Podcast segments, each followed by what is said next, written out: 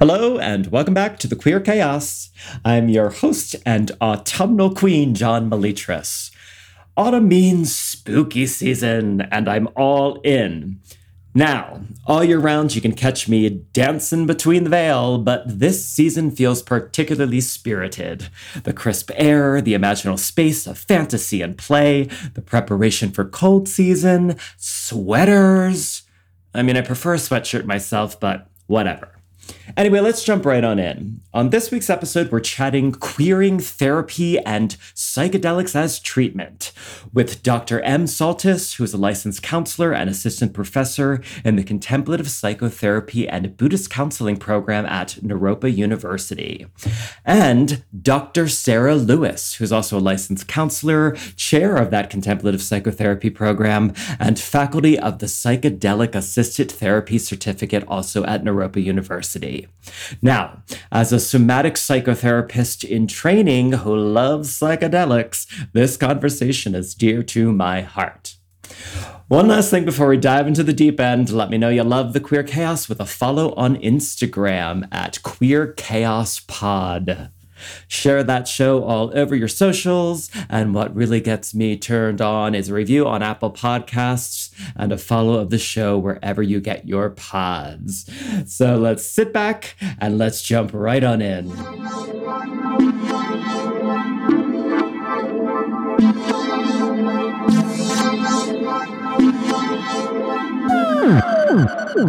Fascination.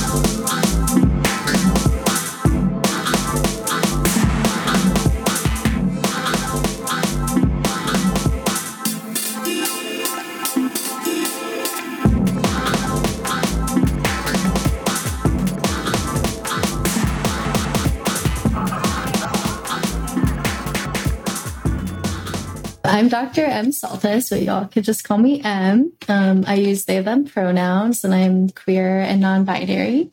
I'm currently an assistant professor at Naropa University um, in their contemplative psychotherapy and Buddhist psychology program. And then I also do counseling on the side um, within private practice and queer spaces, mostly working with trans folks from, I don't know, age of like five all the way to however old they are. So I actually want to ask you something. So I should tell everybody that we're connected because we're kind of like ships passing in um, a clinical organization, a queer clinical organization. I'll just name it Queer Asterisk. Um, and you're you're leaving. I'm I'm sort of passing in. So we're, yeah. we're two ships passing within this organization, which is how we became connected. Um, and what you just said.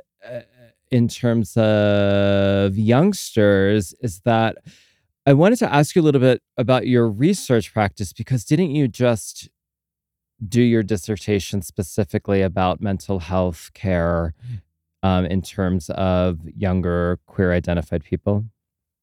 Yeah, so it specifically looked at um, trans and gender expansive youth age 13 to 17. Um, and gosh, it was really pretty open ended, but there's so much that came out of it. Um, I went into it really just wanting to get their stories about being queer, being trans, and being youth and like what that's like moving through the world. So lots of stuff came up about mental health, just how they're navigating their identities, how they're navigating oppression in the world, like all sorts of things. So yeah, that's like mm-hmm. my main interest. I love the teens. They're my favorite. Right. Well, you know, when I think of when I think of my own personal teenage years, I think of the title of the show, which is Queer Chaos. and I want to and and you know, I love a good self plug, so I'm going to bring the title of the show in because I think what a better opportunity to talk about queerness and chaos together as like you know, in the midst of this ever evolving global pandemic. Mm-hmm. And and I think about my friends and their numerous um, sort of organizing of school pods and things like this during this pandemic, throwing their their own kids into mm-hmm. numerous situations that weren't quite familiar to them, taking them away from school, schooling them at home. And I'm just wondering, from your perspective, you know how the how this um, the pandemic has sort of played into the mentality, the spirit, the embodiment of queer and trans youth.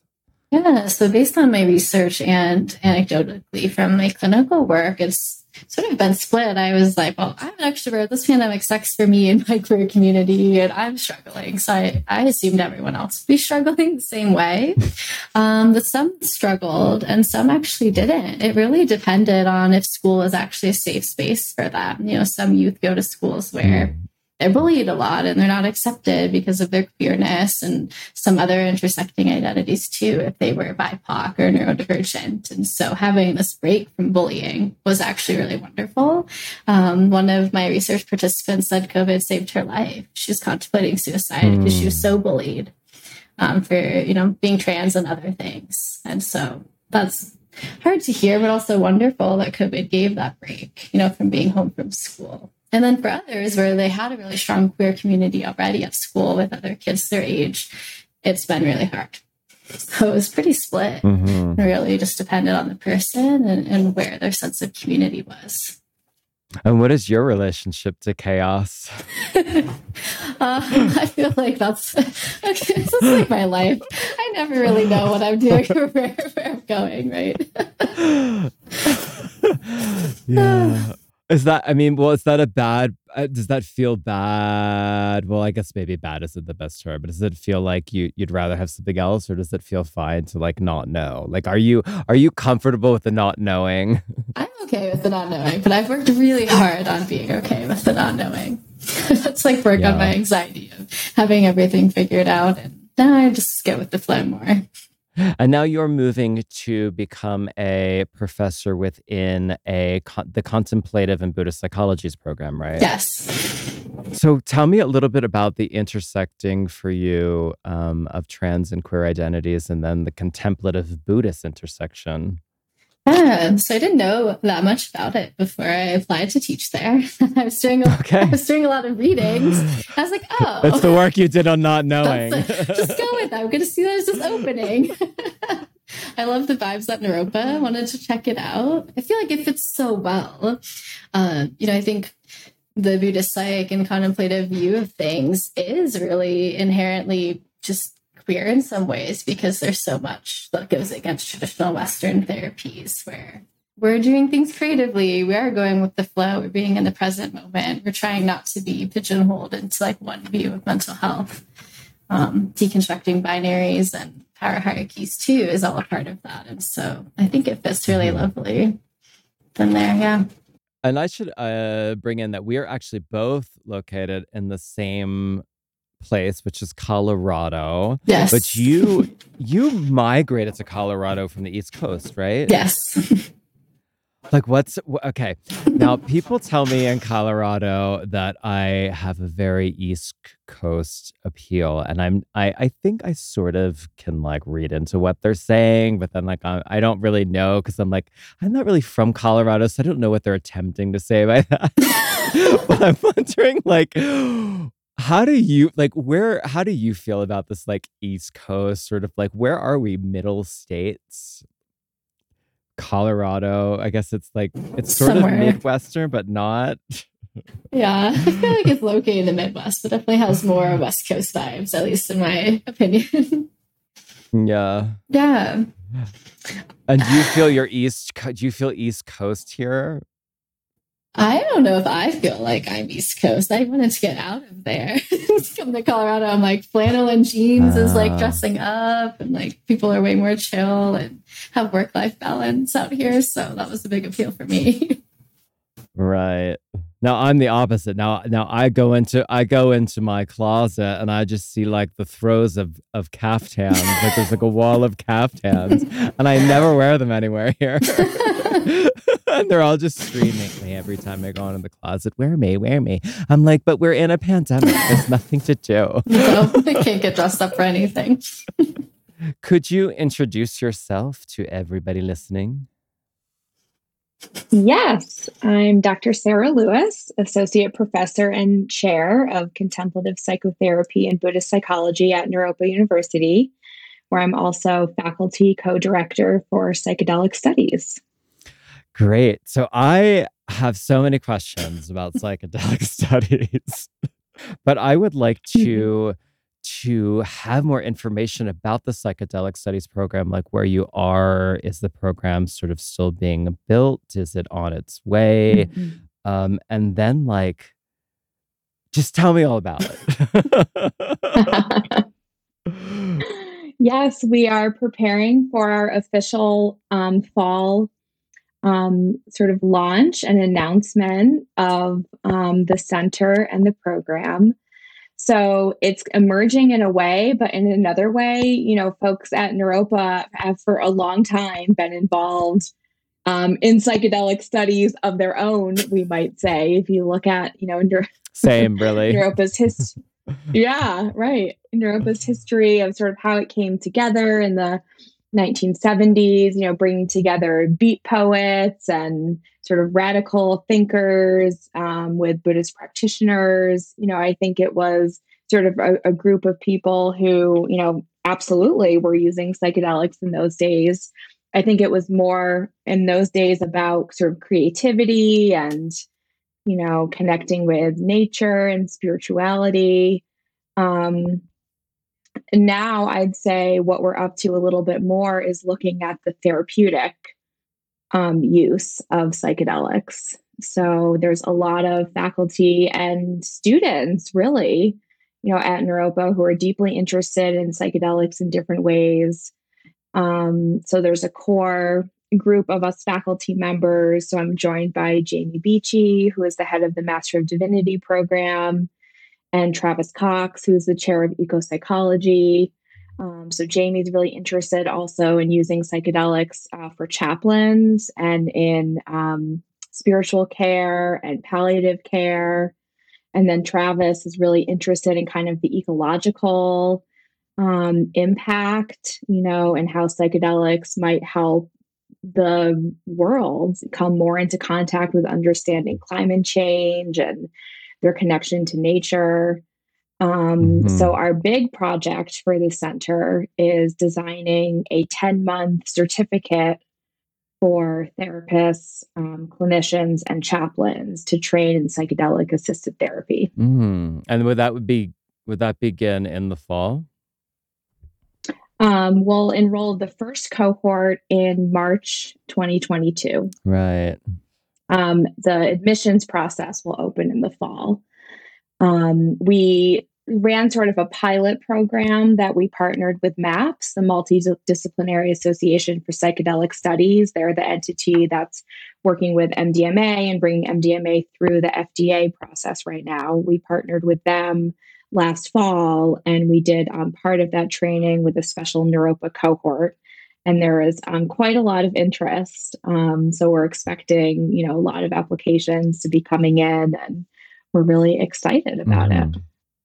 Yeah, I feel like I'm seeing now. This just because uh, this could be because I'm in the therapeutic community now, but I feel like I'm seeing a lot of um, the use of psychedelics pop up in trials, in explorations all over mm. the place, including MDMA, um, ketamine psilocybin. Mm-hmm. It's kind of int- I mean, it's actually really interesting because I feel like you know, um, you know, we also have. I mean, psychedelics. Really, it's like, hello, this is not new at all. I mean, sacred plant medicines, right, have like been used by indigenous communities all over the world. I mean, even indigenous Europeans, you know, used um, psilocybin. And so it's not like this is a new thing, but what is new is that um, you know different interest groups are working in a very highly conventional paradigm by bringing MDMA and psilocybin through the FDA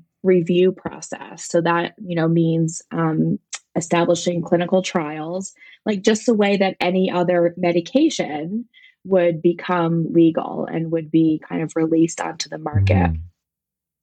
But then something even more interesting has happened with psilocybin is that recently in Oregon, you know, this was at the time of the presidential elections in November, Oregon passed a measure of their own to legalize psilocybin for clinical use in two years. So they're almost sort of like circumnavigating around the FDA.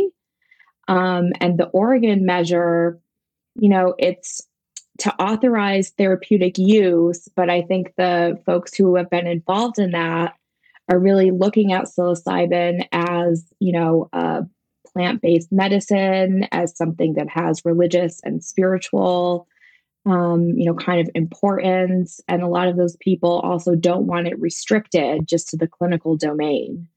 So it's a really kind of fascinating landscape. Um, probably the FDA will approve MDMA in 2023, so not that far away. Probably they will approve psilocybin in 2024, mm-hmm. but we don't know. Like at any moment, FDA could be like, eh, sorry, not doing it. Mm-hmm. So that's kind of where things are at right now. Right. And what is the what is at the core of the desire to explore the use of psychedelics in therapy? Like, why now? I guess it depends how you look at it. So, my colleague Travis Cox, who I've mentioned, he said, you know, that he feels like it's not an accident that this sort of psychedelic uh, renaissance, so to speak, and we could probably deconstruct that term, but he feels it's not an accident that that's happening at the same time as the climate crisis. Mm. So, so that's you know that's an interesting perspective. With MDMA, you know, MAPS has been at this since the mid 1980s. Mm-hmm. So it actually has been an extremely long, grueling process, you know, to actually even get in the doors of the FDA. So, so much, you know, advocacy, a huge amount of, you know, philanthropy has gone into, you know, trying to work with legislators, trying to work with the FDA, trying to educate the public. So it's almost like we're sort of seeing the tip of the iceberg now, but this work, you know, has really been going on since the mid 1980s. Um, you know, and I think your, you know, original question of like why, what's what's the point? Um, you know, a lot of these psychedelics, even in terms of the clinical trials, it's like the kinds of people who are, you know, participants who are enrolling, it's people who have tried everything else. Mm um, you know, it doesn't, if you look at the kinds of participants who are participating in the studies, it doesn't tend to be, you know, people who are like then going to Burning Man the next weekend and have like tons of right. experience. Can I get a to go bag? Can I get a to go bag? I'm not saying there's not, you know, any of those folks in the studies, but it really tends to be people like, you know, veterans, mm-hmm um, sexual assault survivors, people who have tried everything else, who have spent, you know, years, decades, even trying all kinds of therapies, all kinds of medications, people with, you know, suicide attempts. It, you know, it's almost like it's their last resort. Um, and I think that's particularly the case with MDMA for PTSD. So that's mm-hmm. what the clinical trials right now are investigating. I think MDMA is probably helpful for a lot of things, but I think it's really, really, really helpful for trauma. Mm-hmm. And the FDA has actually given um, something called breakthrough status to both MDMA and psilocybin. So they do that when the initial tr- results are so promising that they actually begin to expedite the process. So they do that for other drugs too. Like if there's a chemotherapy drug that just does, you know, incredibly well in the trials, they'll actually expedite it for ethical reasons, you know, knowing that there's people out there who need these life-saving drugs. So that's pretty amazing, I think, that the FDA has kind of given that breakthrough status to both MDMA and psilocybin. Mm-hmm. What does it mean to the mm-hmm. spirituality of specific cultures that use these drugs um, for healing practices that could be indigenous, tribal, what have you. What does it mean to regulate them through the FDA in terms of their spirituality, in terms of their use? I love this question, and I've thought so much about this. Um, I see it in two different ways. So, in one way, I think exactly what you're saying, John, is um, it's you know I see it as as problematic in one way you know, because on the one hand, we think like, oh, this is great, like it's going to be legal and all these people are going to get access. But then what you're essentially doing is, you know, a governmental regulatory board and, and entity is going in and taking a sacred plant medicine um, controlling it, regulating it, right? Like determining access, kind of setting the boundaries of legality. So I see that as really problematic. And, you know, there are some indigenous groups who have actually really opposed mm. things like broad legalization. You know, so the Native American church has taken kind of an interesting stance of saying that, like, no, like they don't want peyote, you know, for, for example, being j- just kind of like broadly legalized um, for, you know, for this exact reason that they don't, um, you know, understandably think that this should be something regulated by the US government. Mm-hmm. And then on the other hand, I see so in you know Buddhism we have this idea of skillful means. So skillful means is like um, you know bodhisattvas or people who are oriented towards helping sentient beings in the world will do sort of like whatever it takes to be of benefit and to be of help. And sometimes those skillful means are like a little outrageous. Sometimes skillful means, you know, means going into spaces where maybe you wouldn't ordinarily go, you know, like into, um, you know, c- Congress or Senate or, or the Senate or the kind of medical FDA, you know, domain to kind of work with those systems, you know, almost like from the inside out in order to kind of benefit um, sentient beings. So I feel like I really hold like both of those views at the same time. Um, and I don't I don't know if they can be reconciled. It's almost like I just sort of see both of those truths um, sitting side by side. Mm. Um, I'm wondering how you see the queer and trans community benefiting from psychedelic use in therapy. I feel like it will be so great. Um, I feel like a lot of the queer trans folks I know, like already do this kinds of work, um, legally or not, as benefit of helping depression or trauma that they've been through, whether they're doing that on their own or in some sort of guided way, um, different retreats and things like that. And then it is so beneficial and helpful. And so I'm really excited. Um, I can hold both views at the same time, right? I know it can be difficult for Indigenous communities in some ways. And with the queer trans community, I feel like it can be so important there's a lot of kind of interest right now too in in group work with psychedelics you know and particularly thinking about um you know sort of like affinity groups um coming together in in group spaces. You know so i i have a a wondering of some you know could something um like that you know for the queer community like be it you know having like specifically queer spaces you know where people are doing psychedelic work together in groups. And something that tends to happen in these groups is that of course people are sort of working on their own you know like individual trauma and background. But then things kind of emerge in the group space you know that's shared and that's collective mm. um, which i think is really powerful yeah i think that'd be amazing. And when you say affinity group i just want to give some clarification to people that are listening. Are you talking about people with shared identities and commonalities mm-hmm. yeah yeah. You know, it's interesting that you mentioned that because um, I've I've had this chat with with other folks in this podcast. I um, share space with the Radical Faerie community, which very much mm-hmm. um, kind of delves into that. I mean, we we have like 500 queer and trans folks descend in the, in the dark forests of Tennessee somewhere. I never say where because awesome. we don't want other people coming. no. we descend into the dark woods of Tennessee for seven days to very much, you know, do psychedelics, um, be in community together, have these sort of shared experiences in in in a place that feels safe, that is also closely connected to the more than human world. Um, and then to mm-hmm. to maybe maybe there is some processing of trauma, whether that's in in one of our larger heart circles around a around a fire, or that's in smaller groups of people just wandering through the woods. You know, yeah. So that made me think of that. I love that.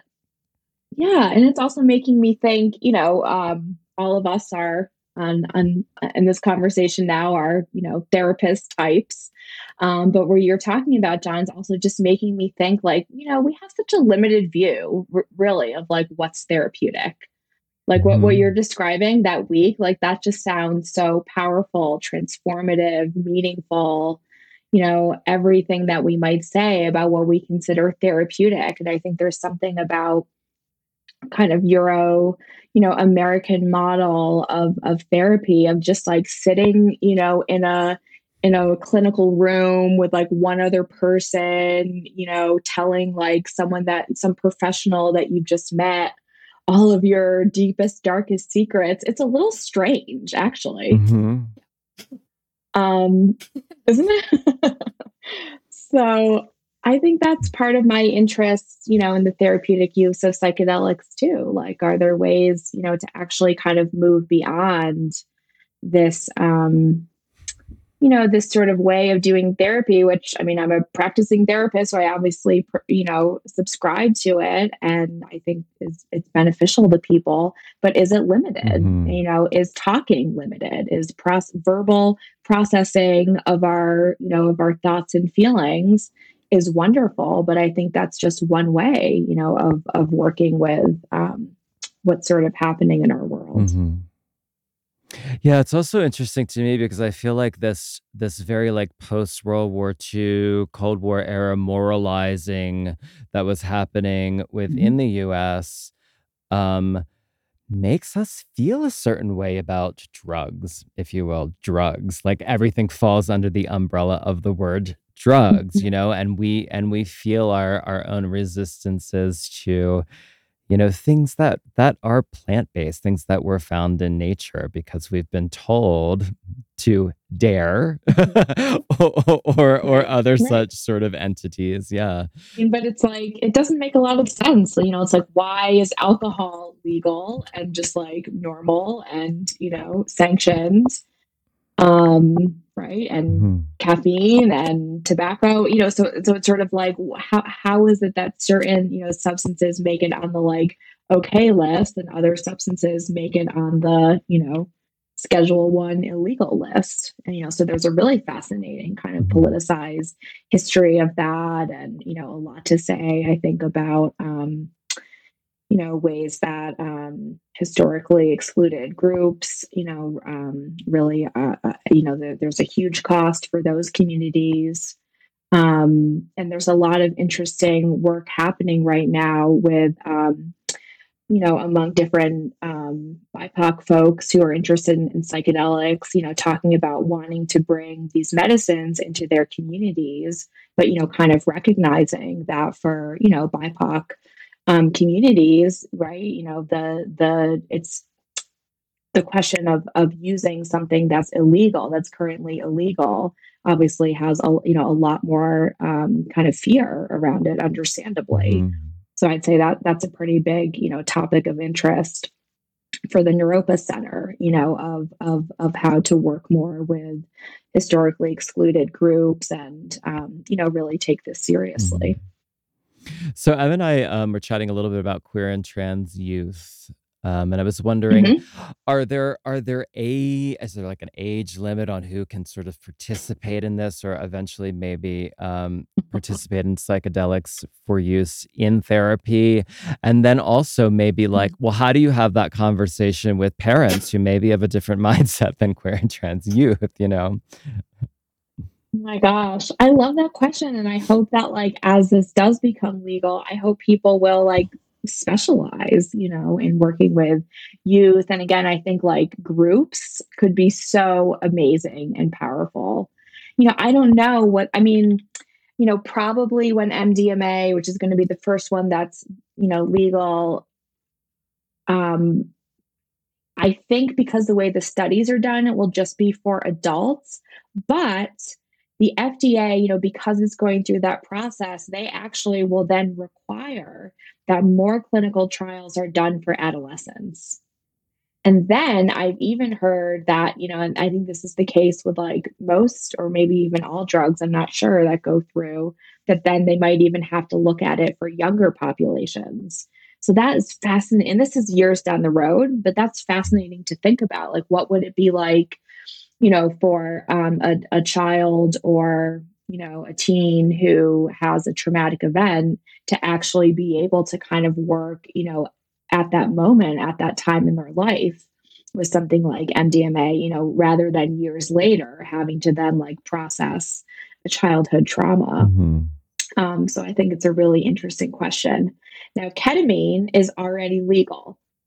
So um, ketamine assisted therapy is, you know, is a way of um, using a, a, psychedelic medicine that can be done right now and legally, and it's very powerful.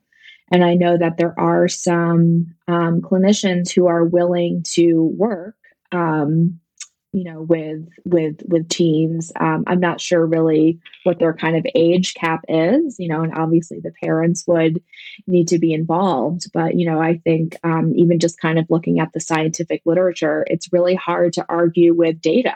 I'm just thinking how like life changing that would be you know, for queer and trans youth to already have access to ketamine and then other drugs, like compared to pharmaceuticals, you know, you get stuck on them. They just slap them on like young kids and teens often, and then you're on that for so long. But to have this, um, you know, assisted therapy in this way could be so impactful. And then to be able to do group healing with that too, especially with queer and trans youth, to be able to have that experience together, like how amazing that would be.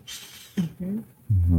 Definitely. And I think ketamine, it, you know, it's almost like each psychedelic sort of has like, I think different, like they're all, you know, they all can be helpful, but I think they each have like their sort of special things that they're good for. And it looks like, you know, ketamine is really, really helpful for, um, for suicide, you know, for people having thoughts of suicide and treatment resistant depression, you know, so especially thinking about high rates of suicide among trans youth, you know, like that would be, um, I want that to happen, you know, and I want it to happen safely. I mean, so that's the other thing is, is psychedelics have, you know, great therapeutic potential and they also have um, more risk, you know, in in in some ways. We could argue that there might be less risk than like, you know, antidepressants or antipsychotics mm-hmm. being used. Um, but yeah, you know, definitely not without risk. Mm. Yeah, I wonder how how like pharmaceutical companies will feel about this introduction into the world of therapy. Know. I mean, it's an it's an interesting thing, you know, and it's um it's fascinating to begin to kind of look into you know these different companies that are sort of bringing psychedelics through. Um, MDMA, you know, is like pretty straightforward. That's all being done with MAPS. Psilocybin, there's two main. Um, I don't know if company is the right word. I guess, yeah. I mean, I guess there there are com- companies or organizations, and um, one is USONA and one is Compass. And, um, you know, both of those organizations have really, really different ethics and really different thoughts about, you know, is this sort of uh, being done for the benefit of, of all, like the way that MAPS is doing it.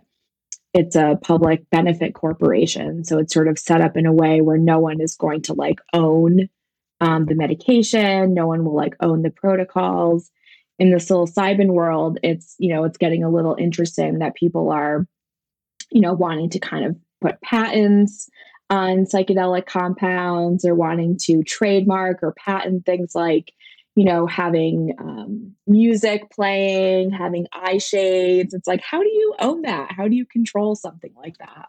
You know, there's a lot of venture capitalists, you know, sort of coming into these spaces as as investors. Hmm. Um, you know so it's almost like anything in our in in our human realm you know it has sort of a a, a good side and a kind of not so good side. Mm how about have you run across um like other other countries outside the US that maybe have been working with psychedelics and therapy for a lot longer than we've even considered? Um I mean I know you could you could really look towards more indigenous cultures and things that have been, you know, mm-hmm. using using sacred plants and, and and spiritual and healing practices. But how about like in the way in which MAPS and and currently we are mm-hmm. using psychedelics or exploring psychedelics in therapy? You know, the US actually seems to be sort of leading that. Mm. Um, interestingly, it's like, oh wow, we're actually leaving something positive in the world, you know, for once. I mean, if you look at um, you know, the the Netherlands, um, they're more sort of on the legalization side, right? So psilocybin is completely legal um, in the Netherlands. Um, you know, so Europe is a little more sort of ahead of the game in terms of um, legalization of drugs. Um, you know, and there's of course like a lot happening in Europe too around around this. So there's um, I forget what it's called, but whatever the European entity is, that's the same as our FDA they're actually sort of collaborating with MAPS so that all of the data coming through, you know, in the US will apply to whatever the, the European standard is. Um, and there's lots of MAPS trainings happening in Europe as well. Um, but I think you're right, John, that like probably the, you know, the the place to look, you know, is within indigenous communities.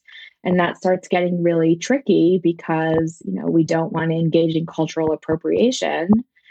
Um, and then on the other hand it's like wow there's so much to learn you know about creating a container about really helping people work through you know some of these difficult states um, i actually wrote my um, master's uh, paper on the topic of ayahuasca and people going to Peru and you know using ayahuasca and ceremonies. And then you know there are some people who end up having a really difficult time and you know might even develop psychosis or you know o- other mental health challenges as a result of doing ayahuasca and having what some people call a spiritual emergency or a spiritual crisis. Mm. um you know so um, that's something that can happen you know when when people just sort of swiftly like enter another culture right? They don't have any context for what they're doing and then they go back home.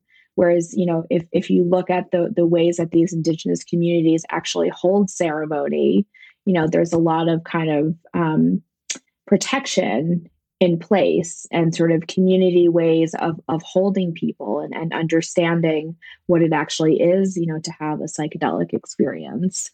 Um, and it can sometimes take people you know months or even years you know to to really work through a psychedelic experience.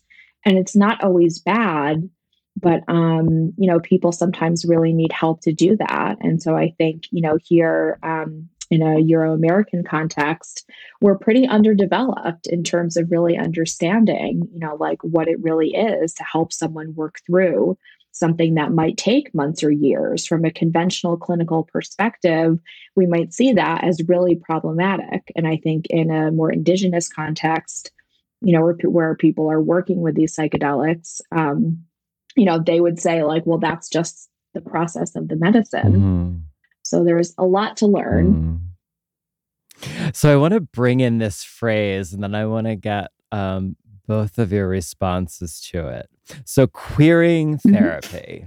I think to me, it's just so tied into a lot of what we're talking about of like going against colonialism and like the Western ways to view therapy of like, here I shall sit as the expert in my chair, and then you tell me the things and I tell you the things, and that just does not work for most people, and it's certainly not queer. And so, queer therapy to me is bringing in whatever works. You know, it's not just sitting across from someone, it's going out in the world and doing things, bringing in creative things, doing the um, psychedelic assisted therapy, like we're talking about, getting rid of those power hierarchies and just meeting people where they're at. And freedom of mm-hmm. expression is so important for everyone. You know, I think queer therapy isn't just for queer people. That is really impactful if we can like queer therapy for every person to feel like they can express themselves and look at the ways like oppressive forces have impacted their lives too, whether they're straight, trans, you know, anything like that. That was it in a very small nutshell, but I could talk about it forever. yeah, I love that. And it kind of reminds me a little bit of, um, you know, in the contemplative program at Naropa, our, um, uh, I don't know what slogan, that's probably not the right word, but our kind of framework is this idea of brilliant sanity and so, what brilliant sanity means is that, you know, we see inherent wisdom um, sort of in all aspects of, you know, human life and the mind and the body. And so, even things that we might, you know, typically think of as something that we have to like get over or work with. So even things like depression, you know, or anxiety or trauma from the brilliant sanity perspective, you know, it's like how can you actually see the inherent wisdom and, and goodness? And that, you know, I think that's sort of radical in a way, mm-hmm. you know, and it's certainly a radical idea for a client who's like, What do you mean? I'm coming to therapy because I want to get rid of my depression. What do you mean that there's wisdom in there? You know, and so we might think, like, well, look around you, like, look around the world right now. I mean, maybe people who are experiencing depression are actually really deeply attuned to what's happening in our world. So, from a certain perspective, it's like, maybe it's problematic, you know, to not be depressed in a way, mm. right? Or like the same with anxiety. Are you actually deeply tuned into and feeling the kind of precarious nature of our world? Um, so I don't know if that's queering therapy exactly, but it, but it certainly is like challenging, you know, a, a dominant view of there's like health and sanity on one side, and then there's pathology and illness on the other you know so from this perspective it's more like how do we really see you know all that that is emerging in our bodies our minds our collective experience as containing you know wakefulness and containing sanity and health mm-hmm. i love that because i think so often you know since we're in the US of the culture of this idea of radical individualism. Like we almost become our symptoms or we're expected to become our symptoms. But yet, I love the idea you brought in that we can just be really a reflection of our environment or a reflection of the energies currently going on in the world. Like whenever the whenever the new moon comes around, I always say I'm in my dark moon feels. it's not that I'm depressed. I don't have depression. Yeah. I'm just in the dark moon energy fields right now. yeah, and that's like that's a part of being human, mm-hmm. you know? It's like sometimes a little bit strange to kind of think about our mental health field and you know from a dominant kind of conventional per- paradigm it's like what are we aiming for? Like just to be these beings that are like all happy and um, self actualized. And it's like, no, life isn't like that, you know? So it's like when people have trauma, it's like, yes, like look at what you've gone through. Like that is the natural response.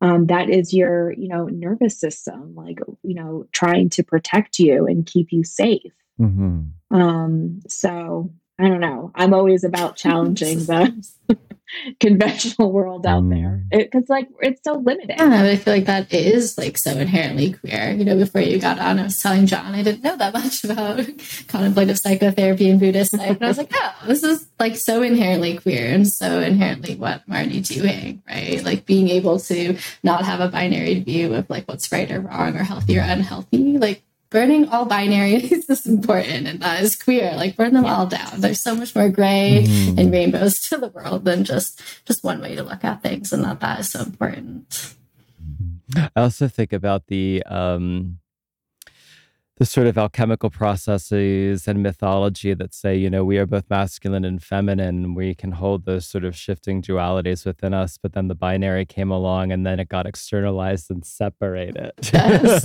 ah. Yes, I feel like, and that could be like a whole nother, you know, yeah. podcast that that, that I, I'd love to hear about. You know, is is it now like we should, you know, sort of erase, you know, like I ideas that there's like masculine and and and feminine principles in in all of us. Like, do we need sort of like a new paradigm, like a new way to think about that? And I'm so interested in that mm-hmm. question. You know, we should probably um, inform people as to what Naropa is, since we're we're all on the mm-hmm. inside. But but people yes. listening are probably like, "What is that? What is that Naropa thing they keep talking about?" Sarah, would you like to give a, a short spiel about what Naropa is or its founding? Sure. Yes. So Naropa University um, is an accredited university in Boulder, Colorado. It started out in um, I think 1974 as the Naropa Institute. So I was saying at the beginning of our conversation, the Institute emerged as a collaboration uh, between um, Chogyam Trungpa Rinpoche, who is a Tibetan Buddhist um, Lama who had come to the West um, after fleeing his homeland in Tibet, Um, and he was a very sort of radical, creative thinker. And he, along with um, uh, Jack Kerouac and some of the beat poets, um, established the Naropa Institute as a place in Boulder for people to gather and explore the arts and theater and writing and uh, Buddhist practice. And so now, since 1974, it's become um, a university. And I think we're probably uh, known for our therapy programs and our divinity school um, and still our writing program. Yeah, and talk about queer, creative, psychedelic right? energy. it was basically coalesced to found to Naropa, basically. Yes, so if, so yes. the psychedelic studies program feels very much like things are coming home to roost. That's exactly it. So it's like, oh, it's an emerging program, but it's like, yeah, I mean, this has sort of been at the heart of what Naropa folks have been up to. Um, you know, Naropa's sort of logo or motto is transform yourself, transform the world. Mm-hmm. Um, so it seems really in line with what we've been discussing. So before we go, I want to ask you both um, what is something that you're looking forward to coming up this year? I was looking forward to getting started on Naropa. It's my first uh, semester being full time there as faculty. So I'm really excited to be in that environment and for my adventure together with the students and with Sarah and the other faculty. So, yeah. Yay. We're excited for you to join us, Em. Um, I'm excited for that. And I'm really excited to start getting the applications for the psychedelic assisted therapy certificate. Um, you know, I think it's such an opera, you know, it's like, of course, like this field is a, a very white um, heteronormative space in some ways, particularly the psychedelic spaces that are, you know, very clinical in nature and research focused. So I think that we have a really great opportunity at Naropa, you know, to really think about the, the folks that we're admitting and really intentionally crafting, um, you know, a cohort that's filled with BIPOC therapists and queer therapists and, and therapists, you know, from all kind of different identities and experiences. Um, so I'm really excited to see those applications start to come and in. this is this in person or will it be a hybrid or virtual or um, it's mostly online because we want people to be able to participate from all over the world, maybe. Um, and then there'll be two in person retreats in Colorado. Mm. Yeah. So therapists, clinicians, and chaplains, mm-hmm. if they're mm-hmm. interested, can go to Naropa. I think it's where naropa.edu. I don't remember. Yes, it's naropa.edu, and there's there's a page for psychedelic studies. Awesome. Well, thank you, yes. both of you, for coming on and having this conversation. And yeah, thanks for having us. Thank you. Are you an LGBTQ plus identified individual that has a humorous story of failure? Attempted a pandemic hobby that didn't go as planned? A witch whose spell brought unexpected results? Tried cooking a new dish for a dinner party that veered horribly off course? Queer Chaos Podcast wants to hear from you. At this show, we rally around the queer art of failure and experiments that didn't quite make it. Email your funny trips down the tried it lane to queerchaospodcast at gmail.com, and your story might land right here on our little show. Please include a first name you'd like to be known by and the city town you're located in. We won't share any other information. We ain't trying to dox a bitch. And please, make it a story and not just the result. Like, my cat puked on my date. Queer Chaos is hosted and co produced by me, John Melitris, and recorded at House of Pod in Denver, Colorado. Our podcast cover art was created by Evan Lorenzen, who you can find on the Instagrams at Art and Such Evan. That's A R T A N D S U C H E V A N. Evan is also an amazing tattoo artist based in Denver, so check them out. You can find Queer Chaos on Instagram at Queer Chaos Podcast and online at queerchaospodcast.com. If you have some coins you can throw our way, we are on the Patreon, which is linked through our website, queerchaospodcast.com. Those coins go to monthly studio fees, website, and admin upkeep. And don't forget to send us your stories to queerchaospodcast at gmail.com. Until next show, embrace the queer chaos.